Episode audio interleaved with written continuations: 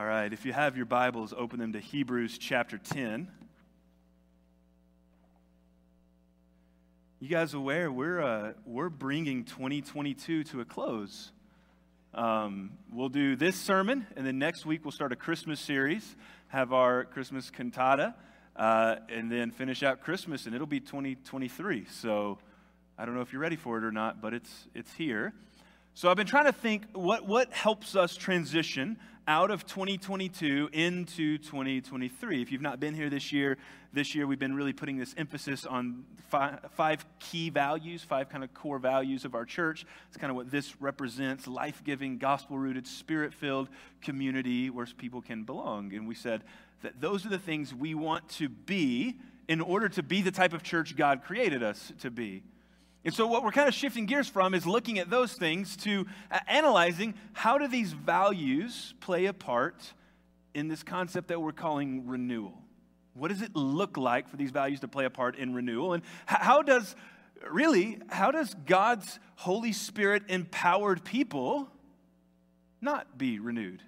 It's a really interesting conundrum, right? I mean, if you look at it and think about it, the church assuming, faithfully believing that all of this stuff is real, that Jesus really did come to earth, he really did live a perfect life, he really did die, he really did resurrect from the grave, and he really offers salvation to anyone that would put their faith in him, and then the Holy Spirit really indwells that person, that means that the reality of God's Spirit, the forgiveness of sins, the empowerment of, of his wonderful works within us, the direction of Acts chapter 1, verse 8 of being his witnesses, that all of that stuff is real. Now, if that's real, why is it that it feels like sometimes the church is not always growing? If that's real, why does it sometimes feel like the church is shrinking back? We'll talk about that a little bit today, but last week we asked this question and kind of looked at the process of how renewal happens. So I had this little chart for you last week, and we said that this is a general model. We looked at the Old Testament and a story there of how uh, what starts in decline leads to holy discontent. Holy discontent leads to this stage of preparing for God to move. Preparing for God to move moves from consuming to contending. That contending then starts to form holy patterns within a church, within a people, and those holy patterns then help bring us down to a remnant of people who really believe in this, and it's that remnant that brings renewal, both to the church and then bringing renewal to the culture around the church. But here's, I think, the problem with this. We have this tendency to, to go through this process, but then accidentally get stuck in one of the locations. We'll get stuck in holy discontent, and really, instead of being kind of discontent with the world around us, what, what will happen is we'll just get a little, uh, we'll use the word crabby, you know, just a little pessimistic about everything. This world's bad. Everything stinks. I hate it. But we never let it drive us to a holy discontent. We just get stuck in being discontent with everything.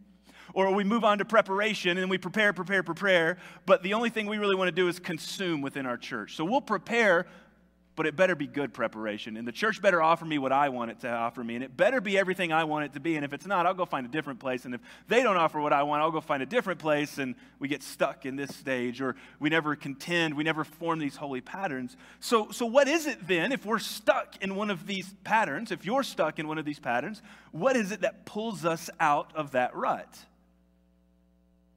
And I think so often what it is is, is we wait until desperation sets in, and then that desperation forces a pivot in our life or forces a change because we're creatures of habits, right? I mean, I am a creature of habit. This is why, uh, even right here, I always sit right here on this pew. This is my spot. I don't ever move from that spot. Uh, most of the time, if I'm going to go away from my notes, I'm going to go right here. This is about the furthest I go. Don't, I don't like getting that far away from my notes. It's scary. So I, I go right here. Uh, when I do invitation, I go right there. It's like every week, exact same thing. And I'm like, why do I do that? I don't know. It's just a habit. It's, and like that's even set into my life right now. I have all these habits. Like I got made fun of. I was playing video games online with some friends the other night, uh, and I was like, it's Friday night. I'm like, oh guys, it's getting late. I'm going to bed. And like, it's 10 o'clock. Well, that's what time I go to bed. like, it's a Friday, and I'm like, well, that's still what time I go to bed. Like, I go to bed at 10 o'clock every night, wake up about 6.30 every morning. That's just what I do. It's habitually installed into my life. I watch what I want to watch on TV. I listen to the music that I want to listen to on my phone. But here's what I've just recently realized. There is a nuclear bomb about to detonate in my life that's going to destroy every one of those habits. For those of you that don't know, we found out recently my wife is pregnant, and that is like, what do I do when I don't get to go to bed at 10 every night? What do I do when there's like this small human being waking me up and ruining all of my habits? Something has to come in and pivot us in order for that change to actually get established and move us a little bit forward. Now, obviously, that change is incredibly welcomed in my household. Like, I am ecstatic for it. But here's my point sometimes we need crisis, we need that extreme discomfort. We need that drastic change in our circumstances to bubble up and the tectonic plates beneath our feet to move, whether we want them to or not, in order to see change. The question is not, will change come? It's inevitable crisis, brokenness, all of these things are inevitable points of life. Even just good changes in life are inevitable. The question is not what, when, they, when will they come? It's when they come, how will we respond? How, how do we attend ourselves to this movement and these changes? And this is what we kind of began to explore last week. How do we respond with the changing of generations, the movement of people? And so I put up this other chart last week too uh, again, stolen from a guy named Mark Sayers, who's a pastor in Australia. Um, and he kind of gives this five generational model. And he says that your first generation is your builders. They have this ethic of sacrifice. They, they dedicate themselves to something bigger. Your second generation comes in after them. They serve what the first generation started. The third generation just kind of assumes that the goodness built from the first two have always been good. So they stand on those shoulders, uh, expecting all the good things without any of the responsibility. Uh, and when they don't ex- uh, accept the responsibility, they don't pass down the responsibility to the next generations, which leads to a generation of neglect uh, fourth generation, and then your fifth generation is a generation of grief. They, they kind of bury this thing. And so we, we talked about how, really, in the world around us, we're already kind of in that fourth generation area, and the crisis is starting to set in around us. And this isn't just true for the church, it, it's true for the entire culture. There's crisis that's coming up, there's panic mode that's being initiated. And the question that we're asking is well, well where are we headed? What's the end result of the direction and the trajectory that we're on? And this isn't a new thing. This isn't something that we just came up with, that Mark Sayers pinned down, and is, this is something that's always been around. In fact, uh, I wanted to prove this to you a little bit this morning by showing you a series of paintings. Uh, you know, everyone comes to church so they can look at 17th century paintings, right? That's why you're all here. Exactly. So uh, these are some artwork from a guy named Thomas Cole. He painted in the early 1800s. And so this is the first of five paintings. Uh, the set of paintings is called The Age of Empire. It's actually really cool um, artwork, I think. And I know you can't really see it because it's kind of dark uh, with our screens. Kelsey, can we turn the lights down a little bit? Would that help? We just have to set in the darkness some. A little bit more. All right, that'll, that'll work a little bit. So, right here, you can see this is this kind of early morning stage of life. And what he's painting is, is the sun's rising, there's kind of this overgrown wilderness. There's these kind of clouds of confusion off to the right. And you can kind of see there on the right in the middle of the picture is this small little settlement. There's teepees, there's a campfire. It's humanity starting to grow. In fact, if it was a little bit darker, you can see some other hunters uh, down at the bottom of the screen. There's one underneath the tree to the right. They're kind of going out into the wilderness, but they're not quite there and conquering what, what is. And then he starts and he paints his second picture. So we'll look at that one. Second picture, humanity's progressed a little bit more. Not only are they living in teepees, but they've started to construct these buildings. So you see this kind of temple complex off in the back. Down at the very bottom of the screen is this bridge that's been built. And it's a little archaic, but it's still there covering this gap. People are wearing clothes now. There's not just hunter gatherer loincloths, but they've created their own clothing. There's a little boat off in the uh, water back there as they're exploring more. Uh, the sun is about mid morning. The clouds of chaos are kind of backing away. There's just this stage of life developing. And he gets to his third picture, and this is the pinnacle of what it looks like. He imagines this world where what once was nature consumed is now human consumed, in that the, the human, humans have come in and they've built this empire. They have statues dedicated to people that have come before them. They have just people all over the place. There's a procession of a king marching in across now this immaculate bridge. Uh, all of this stuff, huge buildings, temples. And then it goes to the fourth picture. And the fourth picture is the same viewpoint but now chaos sets in. They don't know if it's maybe uh, an outer force that's invading or some sort of civil war, but the head of the statue has been knocked off. There's people being pushed into the water, boats being burned. The chaos clouds are back, but this time it's not just clouds, it's smoke from the own human caused chaos. Everything's falling apart from what they've built. And then he gets to his final picture. And it's back to some semblance of peace, but the peace this time is the moon is up, it's nighttime the clouds of chaos are coming back in. The once tall, towering buildings have vines crawling up them. What once stood as a powerful building is now nothing. There's your pictures. You can go look up Thomas Cole if you're interested in that. You can bring the lights back up, Kelsey. I, wanted to point that out to you because what Cole's trying to do, Cole's painting in, in this early 1800s stage of America. The electronic motor had just come out. Travel was becoming more and more easy. There was this mentality of going out and conquering the unknown, spreading American culture, developing society, beating back the wilderness, and seeing this wonderful growth. And Cole reflects on this. And he's making this point that, hey, don't just assume that the growth trajectory of power and success and influence is assured for the future. Don't just assume that because it looks good right now, it will always be good. There's actually this tendency that whenever we start developing and we come to this point that we recognize our own power, that we then lean into our own power and are thereby destroyed by our own power. This is what he's saying in 1800s America.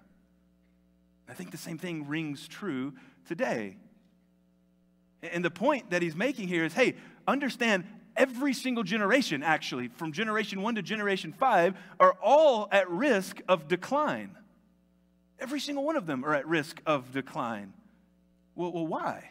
What is it that causes that sort of decline? So uh, I know you guys are like, I love listening to reading about, watching, seeing 18th century, 17th century paintings. And I love hearing about Roman historians, so that's why I come to church. But Satirius Juvenal, a Roman historian, reflecting on this pattern. He's, he's in fourth generation Rome, maybe even fifth generation Rome, and he's looking back and he's saying, Why did we decline? And he's the one that classically coined the term uh, bread and circuses, if you've ever heard that. That Rome falls apart because everything they became about was distraction and diversion. If we can just feed the people and give them enough entertainment, they won't worry and they'll leave us alone. So we'll just distract ourselves into oblivion, give enough bread, give enough circuses. That will be enough. And it's through luxury and comfort, actually, that people become corrupted morally. This is a pattern that's been cyclical, ongoing throughout human history. Well, well, what about the church? And that takes us back to our first question then. If this is true for civilizations and organizations and businesses, we can see it be true for the church, but how? I mean, we have the Holy Spirit. Surely the Holy Spirit would keep us from going through this process over and over and over and over and over again. And yet, repeatedly, we see that's just not the case. Why?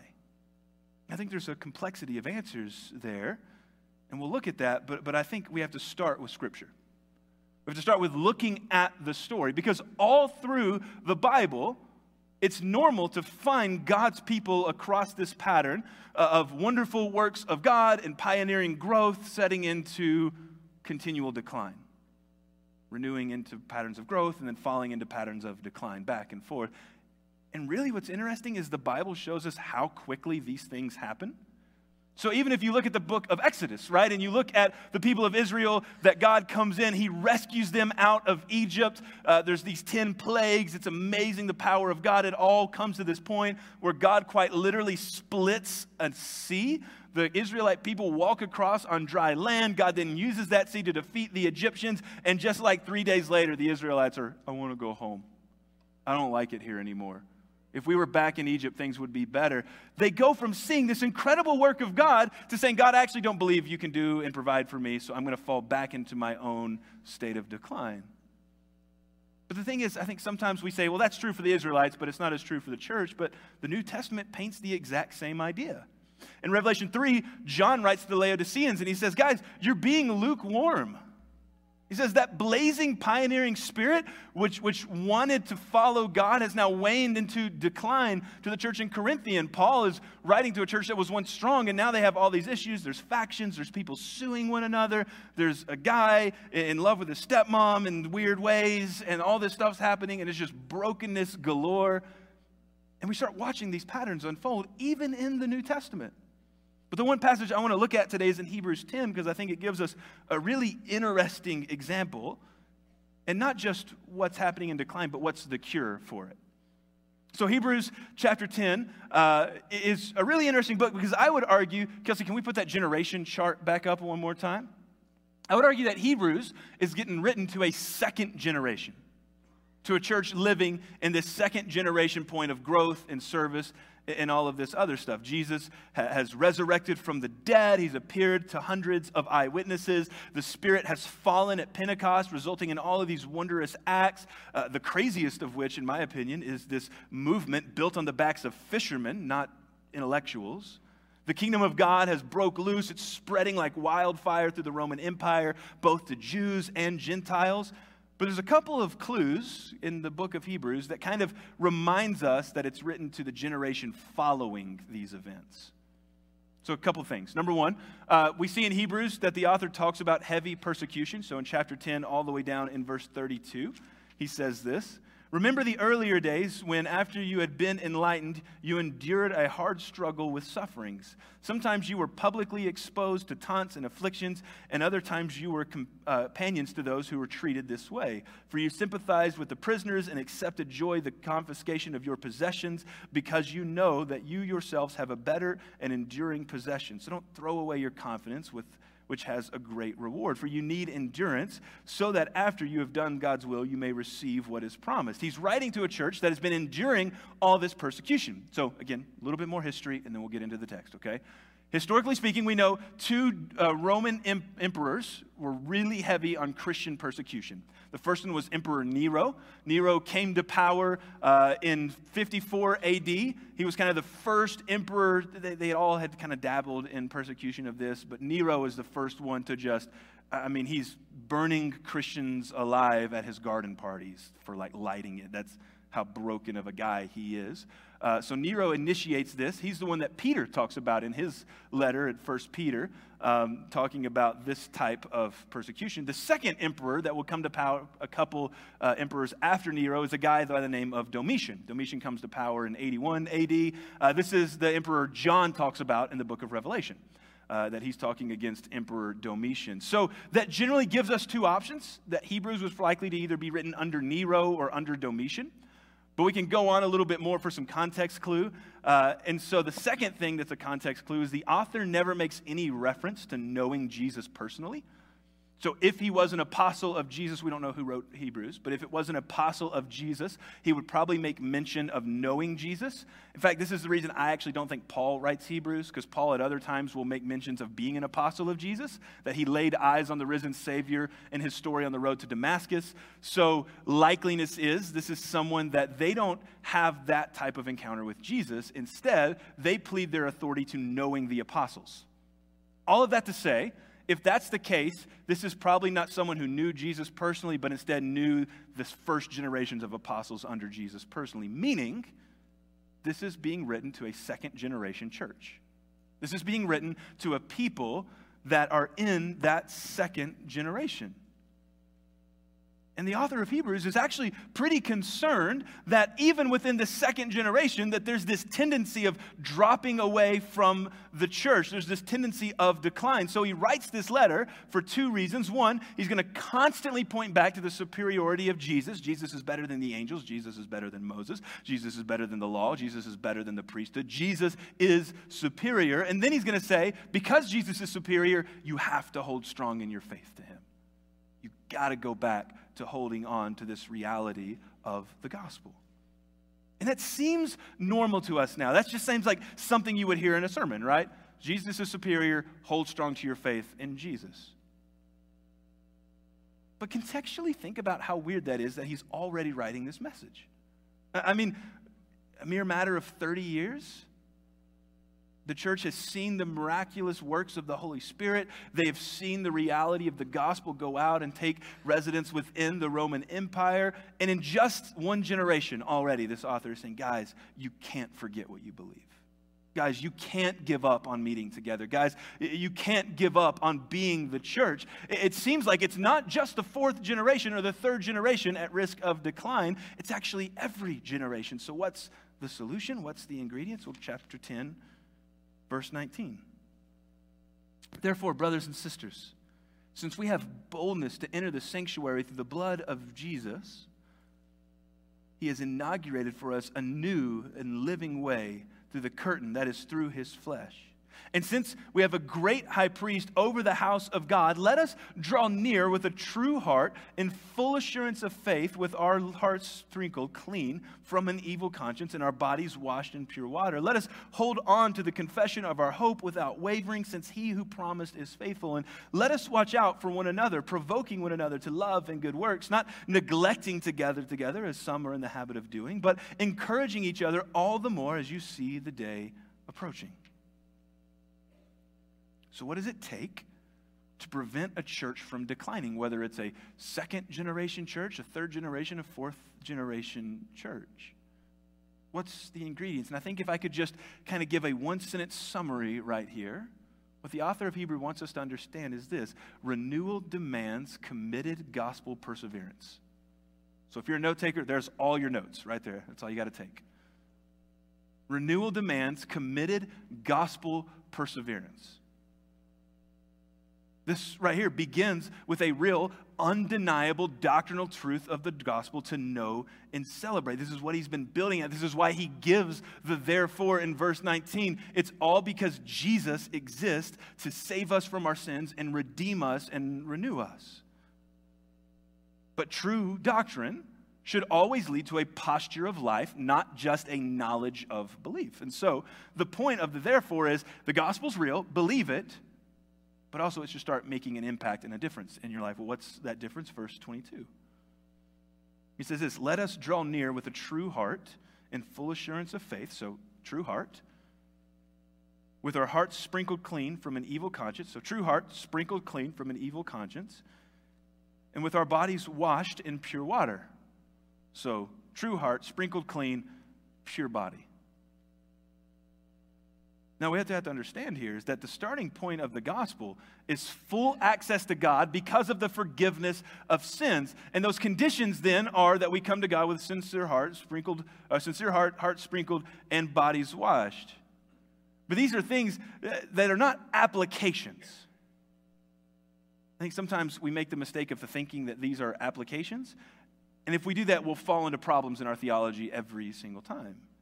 Because we start with this idea that a sincere heart is an application, where we land is okay, well, before I approach God, I need to get myself cleaned up and then make sure there's no hypocrisy in me, then God will listen to me. That's what I got to start with. Or we think that there's no uh, outer, we think that there's this, this outer preparation that we need to do, this outer, like, I got to dress this way, look this way, act this way, think this way, then God will listen to me. The problem with that is verses like Jeremiah 17 9, which says, hey, the heart's, it doesn't say hey, but I'm throwing that in there. Hey, the heart is deceitful above all things, and there is no cure. The heart's deceitful above all things. There is no cure. So, how do you create a sincere heart when your heart is deceitful and without cure? By the way, great verse to put on your refrigerator.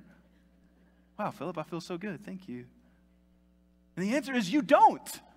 You don't have the ability to create a sincere heart when your heart is deceitful and without cure. The only thing that can do that is Jesus himself. It starts with the gospel. Then he says, sprinkled clean. It's a reference to the Old Testament purity rites that the high priest would come in and would sprinkle you with the blood of your sacrifice, enacting ritual purity so that you could go and worship God in that purity because you were not able to be purified yourself. Something had to die in your place. So, who is it that sprinkles our heart, purifying it from the brokenness of uncurable sin and deceit? Jesus, the high priest and the sacrifice himself. And he says, bodies washed with pure water. It's, it's a reference to baptism, not that you have to be baptized to receive this, but that the reference is baptism is the transfer, the symbolic transfer of Jesus' grace that has forgiven you as you've died to your sins and been raised again in new life. So it's saying that baptism, that moment that you trusted in Jesus to save you from your sins, these are the things that you do to carry to God. Here's the point renewal cannot happen without the gospel. Renewal cannot happen without the gospel. I know it sounds so elementary, but if we're not careful, we confuse this idea of renewal with like something like numerical growth. And numerical growth, just so you know, like it can be achieved other, achieved other ways. You don't have to have the gospel to get numerical growth. There are plenty of churches today that, that are going to be far more packed than we can ever imagine, that have built their movement not on the gospel, but on patterns of numerical growth patterns turning the church into a show to be consumed, attempting to draw people with gimmicks, making everything about relevance at all costs, these types of things. And again, don't hear me saying like we shouldn't even be relevant. Like there is a level of relevancy that's needed to reach the world around us. But if everything we're about is about numerical growth, but we neglect the gospel, we will never achieve renewal. We'll never see renewal happen. It can only work through the gospel. Renewal demands committed gospel perseverance. But there's other words at play here. The second one I would make mention of is the term perseverance. You will not see renewal without perseverance. We already read chapter 10, verse 32, but I'll just remind you here at the end of it in verse 35. So don't throw away your confidence, which has a great reward, for you need endurance, so that after you've done God's will, you may receive what is promised.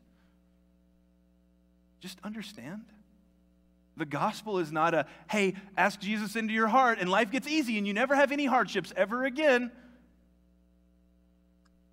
A church that attempts to sell you that gospel?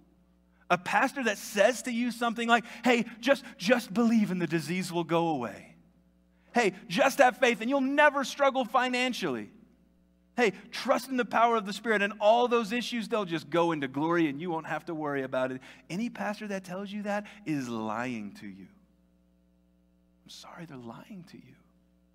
And I would say they're probably lying to you because this is a lie that culture has started to peddle as well. We like hearing that idea.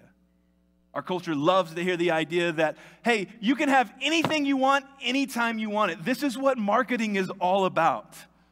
Welcome to Amazon, right? Like, you want it, order it. You need it, get it.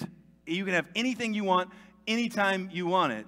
To get good things, you, you don't need to go through difficulty. You don't have to go through that phase of awkwardness. To live a good life, you don't need to struggle through tough seasons. You don't have to have pain. In, in fact, if you have awkwardness or struggle or pain or tough seasons, those are all indicators that you need to go find something else that'll make you feel better. Marriage is hard.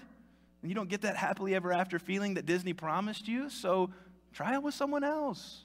That job isn't as fulfilling as you imagined it would be, well, go do something easier. That hobby you started, you're not a professional already? Well, maybe try something else.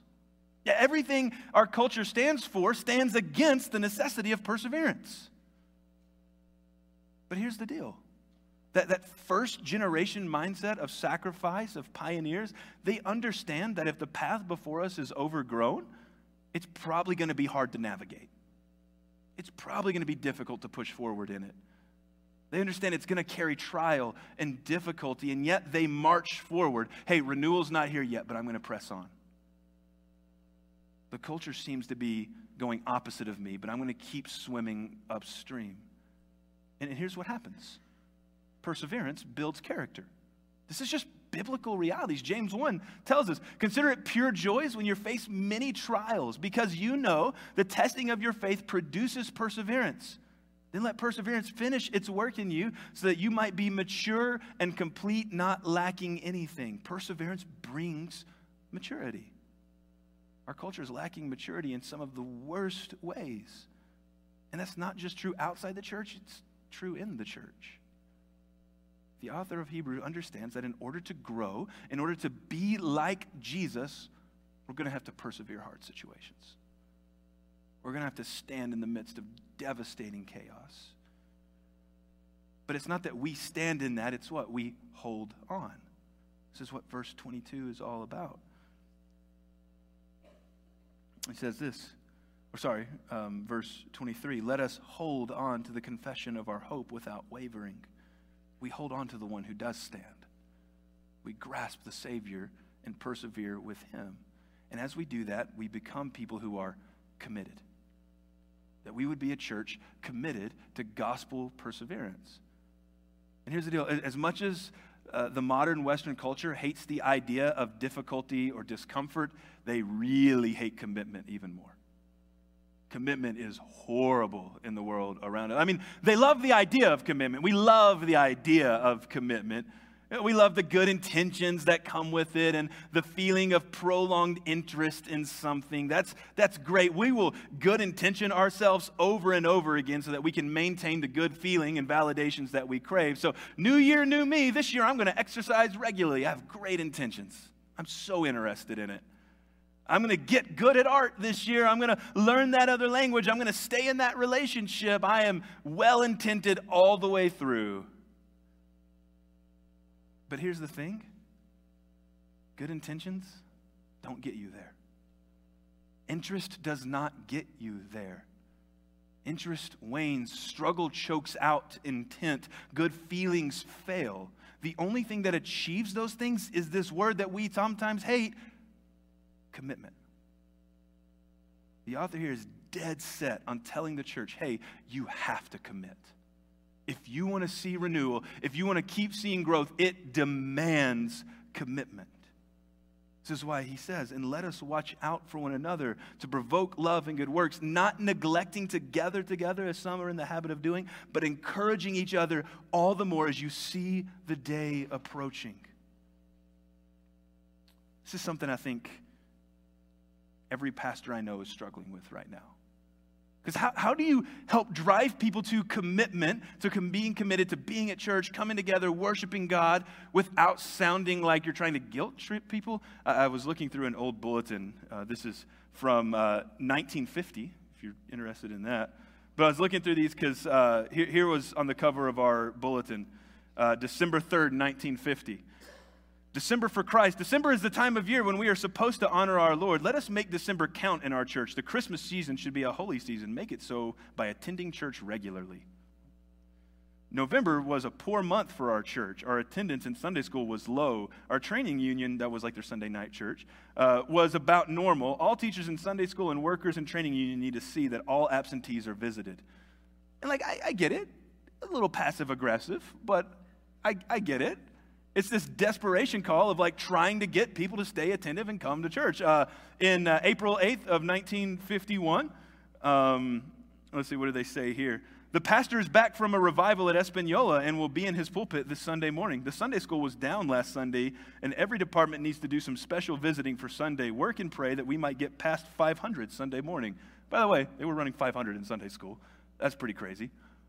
But my point is, like, everything they had was all about we got to get people to show up. We got to get people to show up. And I don't want to come across as if I'm like, we need to show up. You're not loving God if you don't show up to church. That's, that's not what I'm trying to get at here.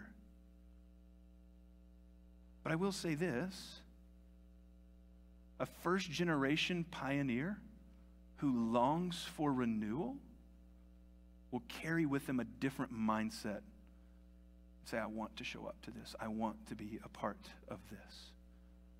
I think one of the biggest threats facing the church today is this cultural lack of commitment. Oh, we still long for that committed church. We want that service to be dynamic. We want other people to show up. We want it to feel full. We want that missions project to be functional, but we want it on our terms. So the church should be full and relevant, covered with people who love Jesus. And I'll be there too. Something better doesn't come up. Again, please don't hear me saying you need to attend church more, and if you don't, God will be mad at you. God's love for you is unwavering. It does not increase when you walk into this building, and it does not decrease when you stay in bed on a Sunday, okay? Let's just get that gospel clarity out there. God's love for you is unwavering. But if we want to see renewal, it demands being committed. If we want to see change and growth, it demands we lay ourselves down and say, I'm in hey, maybe the music wasn't what I wanted it to be that week. I'll be back next week. Maybe that sermon was horrible and boring, and Phillip kept talking about Satyrus Juvenile, and I don't even know who that is, but I'll be back next week. Maybe no one else showed up, but I'm still here because I want to see this church renewed and I'm committed to showing up. Do you know why First Baptist exists?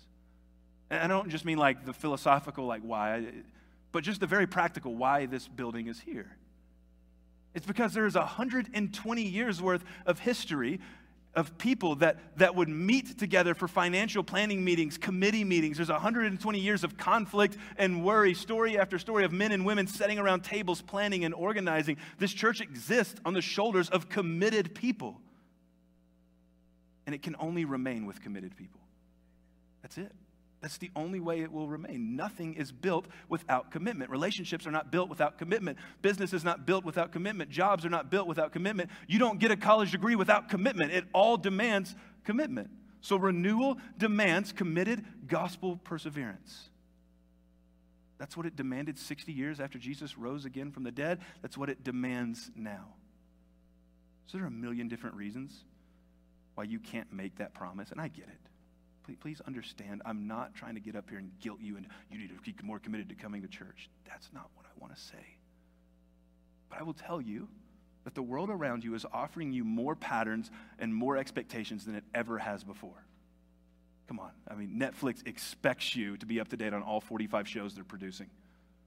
It's, it's miserable, man. Phillip, if you watch this show, I don't even know what show you're talking about. I can't keep up with one show right now. Your boss expects you to reply to that email at 8:45 at night. That's horrible. I don't want to respond to work stuff at 8:45 at night. Your professor expects you to attend that class, watch that 2-hour video online and read that 7 books. Your kids expect you to be able to make it to every single sport, which practices every single night. Oh, and by the way, if you're not meeting all of those expectations, the problem lies with you. You're not living a high performance lifestyle enough. No wonder we're being driven into oblivion. No one can keep up that pace. And if you're thinking in your mind that I'll just commit to church on top of all of these other things, it will fail. Because if church is just adding another 12 things to your list, just get ready. It's not going to be fun. The only means this happens is that the gospel totally changes us to be nothing like our world around us. We embrace the idea of perseverance that even when it's hard, we stay in this thing and we commit ourselves to what God is doing you want to see First Baptist Church renewed, if you want to see this town changed, this is the only way it happens. This is it. There's no other option. It doesn't compute with the world around us that tells us we can have it all. It doesn't compute with, hey, you can have a kid that's an all state in every single sport. You can have the perfect progressing career. You can have all the relevant knowledge of every show and movie. You can have the endless understanding of everything that's going on. It won't work. It begins with you saying, I have to commit myself, which will usually require you saying, I need to give up these things. I don't know your life. I don't know what it is you have to give up. But if you want to see First Baptist renewed, it means that we take on a posture of a first or second generation, that we become sacrificial, serving people, here to contend for the sake of Portales, to love those who desperately need love, to tell the gospel to those who desperately tell the gospel. Because I believe when we give up ourselves, when we commit to God and we persevere, that it's actually God who starts to change things. Not our power, not our influence, but it's God who changes first within us and then bringing that change to the world around us. So I would just end with this. What if? What if, as all of the churches around us, and the churches around America are fumbling to figure out what to do while they're mourning a generation that's strayed away. What if God starts something new at First Baptist? What if First Baptist becomes a place where people from every generation come to worship God? What if God starts doing something in gospel perseverance? What would that look like? But it starts with you. It starts with me. Because corporate renewal is always built on individual renewal. So, where are you? What needs to be given up? What needs to be embraced so that you can be someone committed to gospel perseverance? I'm going to be up here. I'd, I'd love to pray with you about that. Maybe you just want to pray from your seat. But how can you be in someone that just embraces this idea of an individual committed to gospel perseverance? Father God, I pray that you would help make us like the Hebrews church God, even in the second generation, as they were struggling with people not showing up, that you were already at work doing something in that. God, I pray that you would be at work even here. Help us to understand that perseverance matters, even in the difficulty, even in the heartache, even in the pain, that you are still in control and we get to still love and worship you. God, help make us a church of committed gospel perseverers. It's in Christ's name we pray. Amen. Let's stand.